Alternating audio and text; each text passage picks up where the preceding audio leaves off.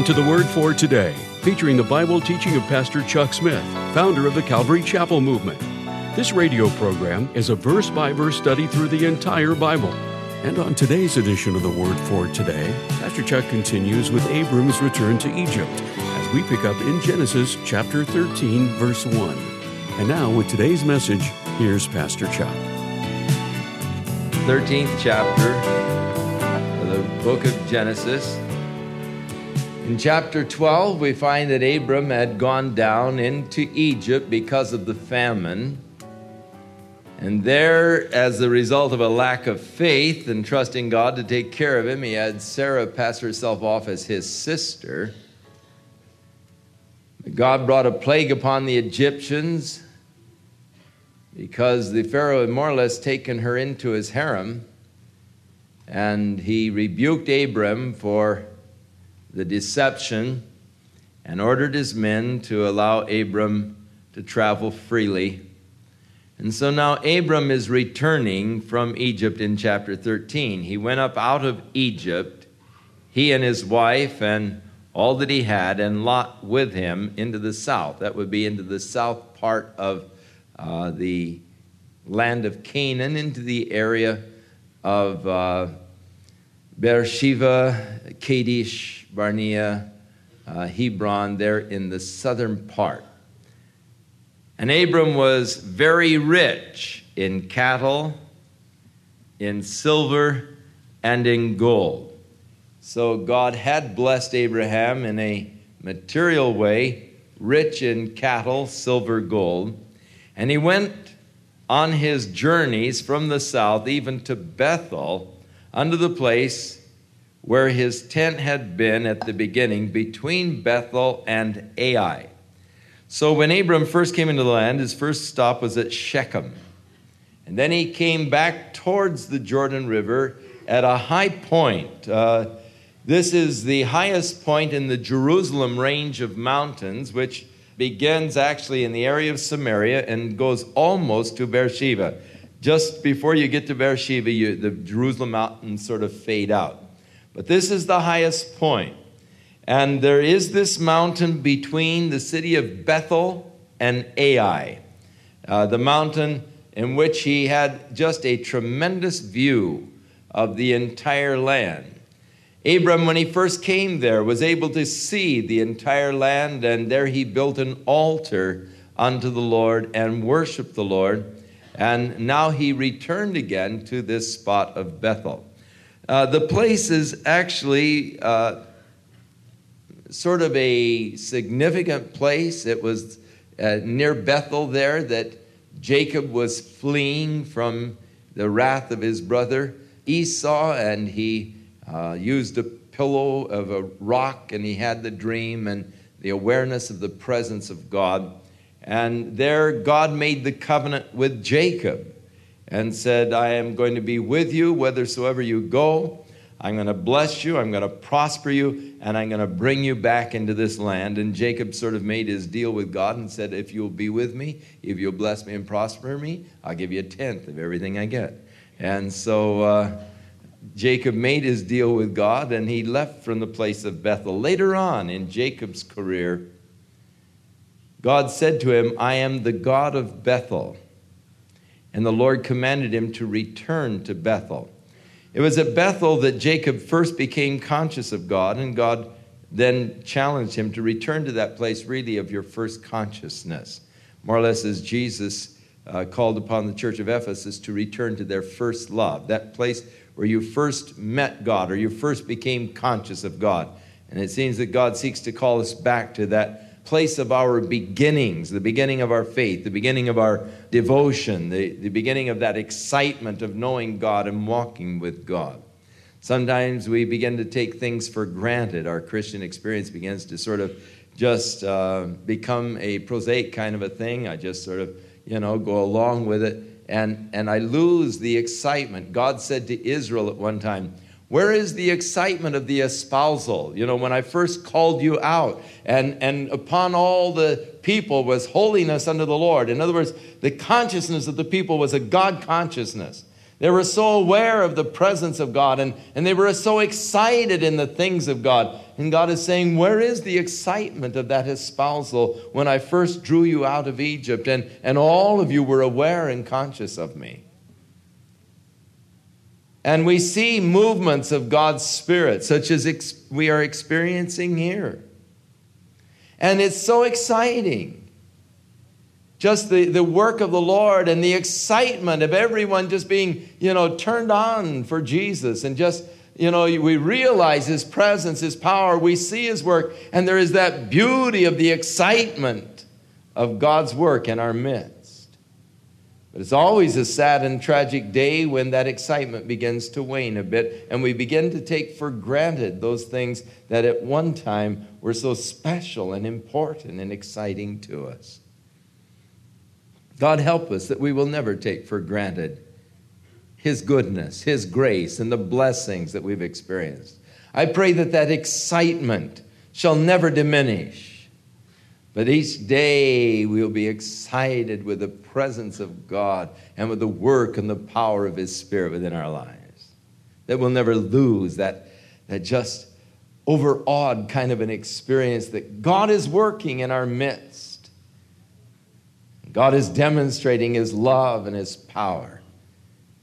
That we'll always have that fresh relationship with Jesus Christ. And so Abram returned to Bethel, the place where he had built an altar and offered a sacrifice unto God. And God had first promised to him the whole land that was before him. And Lot also, which went with Abram, had his flocks and his herds and his tents. And the land was not able to bear them, that they might dwell together. For the substance was great, so that they could not dwell together. And there developed a strife between the herdmen of Abram's cattle and the herdmen of Lot's cattle. The Canaanite and the Perizzite dwelled in the land. And so here there began to be a division between Lot and Abram. Lot was Abram's nephew, but Lot's father Haran died very early. And Lot was left as an orphan. And so Abram more or less adopted, in as much as he did not have any children of his own up to this point.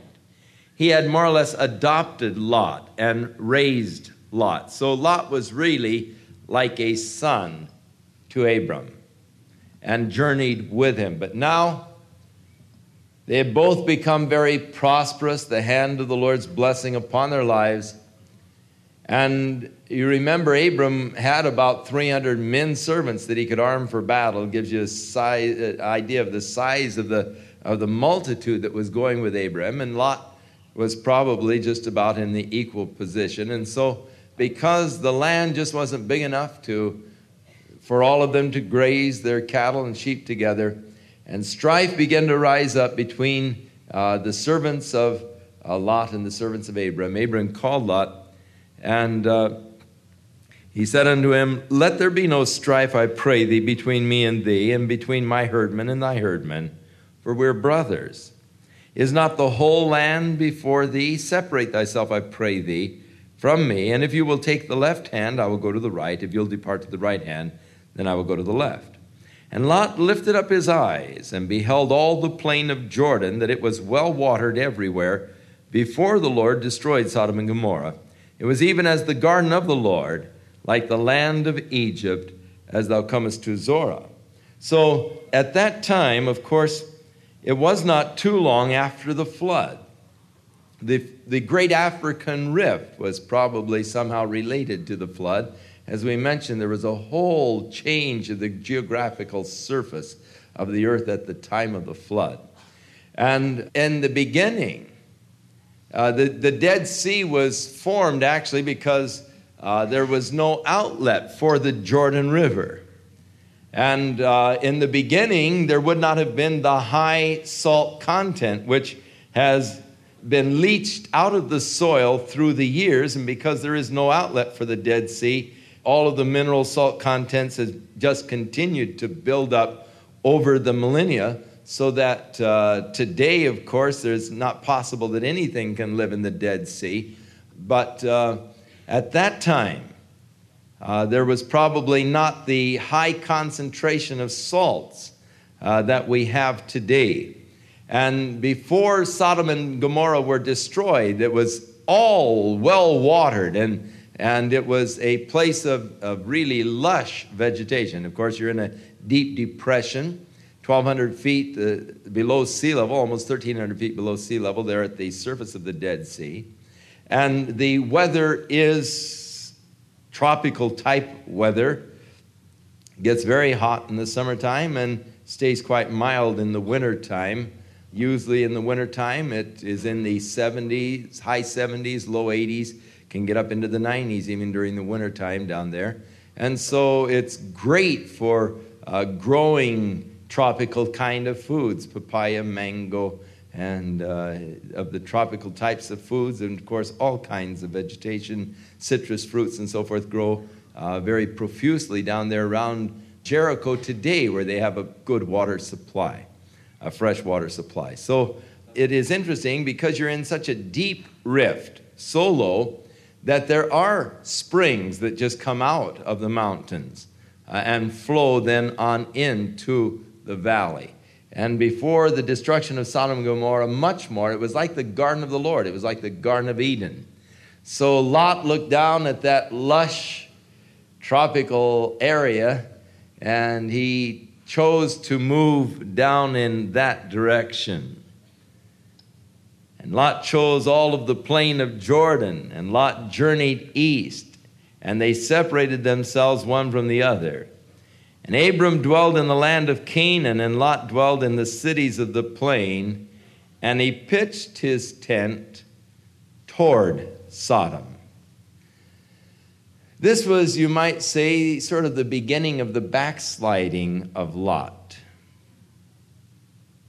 First of all, his choice was a fleshly choice. He really didn't consider Abraham and Abram's needs. But looking to himself first, he, pit, he, he chose the plain of Jordan, and then he pitched his tent toward Sodom. The next time we find him, he is sitting in the gates of Sodom. Or uh, actually, he's living in Sodom because he's captured as he lives in Sodom. So, uh, at the beginning, pitching towards Sodom, attracted somehow by this wicked city. But the men of Sodom were wicked and sinners before the Lord exceedingly. It was a very wicked place. And yet Lot seemed to be somehow attracted by it there does seem to be a certain type of an attraction to sin. Satan does make it look very attracting. There is a way that seemeth right unto man, but the end thereof are the ways of death. You want to look down the road and find out what it leads to. Sin can be very exciting. Sin can be very thrilling. It would be it would be wrong to say that it isn't. It can be very pleasurable, but it eventuates in death. The wise man will look down and see where is the road leading. It might be a fun road to travel. It might be filled with allurement, excitement. But where's the path leading me? My ambition is to someday ride the rapids either in the Grand Canyon or up in Idaho. I, I just would love to get on a raft and, and go down the rapids. I think that it would be, a, I'm just looking forward to someday doing that, either now or in the millennium, but someday I'm going to ride the rapids. but there are rapids that I have no desire to ride, and those are the rapids above Niagara Falls. Now, I don't doubt but what they're just as exciting as the Grand Canyon or any other rapids that you might ride. But I don't like where it ends. So you're going down, wee, fun, exciting, thrill, thrill. Man, the roar of the falls is getting louder. You know, you're heading for destruction. And so the person in the path of sin, excitement, thrilling, but you're heading towards destruction, the end thereof are the ways of death. Lot was attracted. He pitched his tent towards Sodom, this exceedingly wicked and sinful city, even before Lot ever got there. And Abram dwelled in the land of Canaan. Lot dwelled in the cities of the plain, pitched his tent. And then the Lord said unto Abram, after that Lot was separated from him, it was probably a, a, difficult experience. Lot had become like a son to Abram. He was close. Abram loved him. And parting is never an easy experience. You, you see Lot taking off, and it, it's always harder to be the one that's left. It's always easier, I think, to go than to be the one that's left behind. Uh, and, and to see them going, it always gives you sort of an empty, sinking feeling as, as, as they sort of disappear over the hill, you know. And I can imagine for Abram, it was a, here he'd been traveling for years together now. For probably something like 50 years they've been together, close. And now he sees Lot taking off, and there has to be an ache in the heart, a lump in the throat. And so the Lord comes to comfort Abram. And the Lord said unto Abram, after that Lot was departed from him, Lift up now thine eyes and look from the place where thou art, northward, southward, eastward, westward. For all the land which you see, to thee will I give it, and to thy seed forever. God's promise to Abraham from the area there at between Bethel and Ai, this mountain peak. Looking towards the north, you see the area of Samaria. You can look clear on up and see Mount Hermon on a clear day. And he wasn't bothered with smog in those days. Looking towards the east, you see the mountains of Moab. Looking towards the south, you see the area of Jerusalem the southern range of the Jerusalem mountains, clear on down to the area of Beersheba. Looking towards the west, you see the Sharon plains and the Mediterranean. And so God said, just look to the north, the south, the east, the west, just as far as you can see, Abram. I'm going to give you this land to you and to your seed. And God was going to give it to him forever. And I will make thy seed as the dust of the earth, so that if a man can number the dust of the earth, then shall thy seed also be numbered. Now, God promised, hey, I'm going to multiply your seed like the dust of the earth.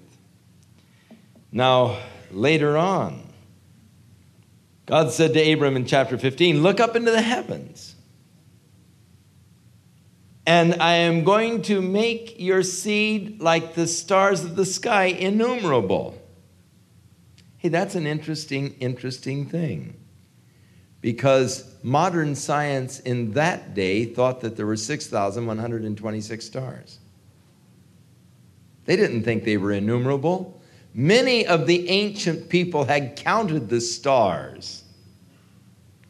And up until the time of Galileo, we didn't realize that there were so many stars out there in the universe. But now,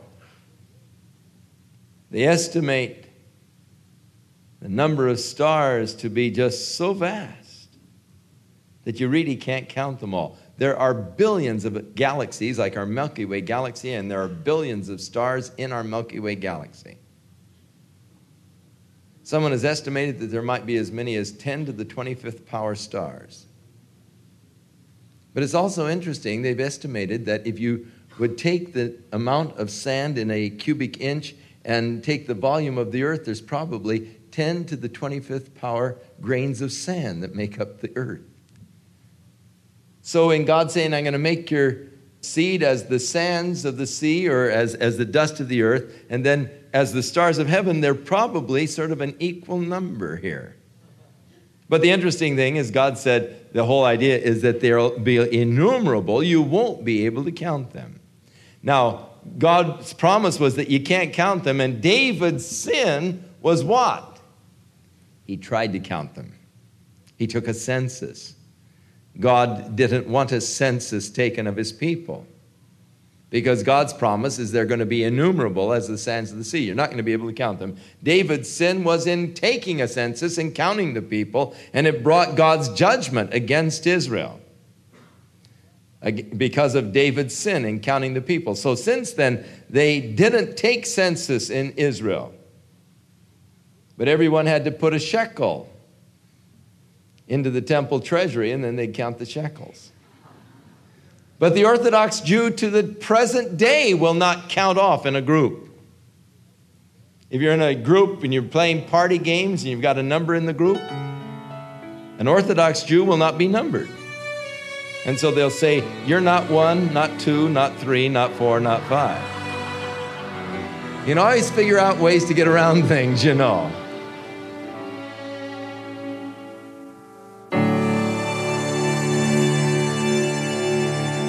We'll return with more of our verse by verse Bible study in the book of Genesis on our next broadcast, as Pastor Chuck continues to teach through the Bible, and we do hope you'll make plans to join us.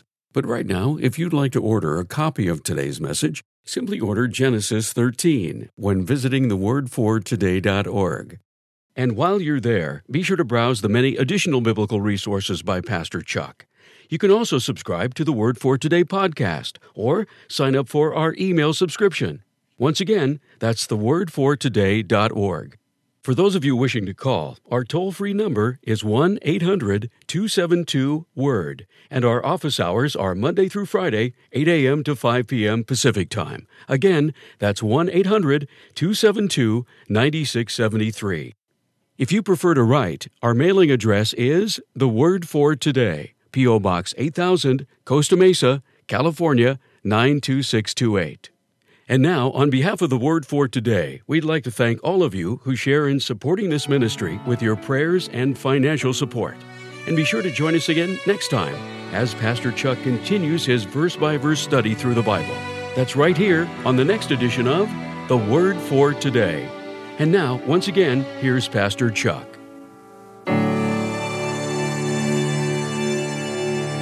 May the Lord bless and give you a beautiful week. May his hand be upon your life. That this will be a week in which you're really in tune, in harmony with him. And that love and, and commitment is restored. And, and it's just a glorious week of, of thinking of him, worshiping him, serving him, loving him. May God be pleased with you by your commitment and devotion. Jesus' name.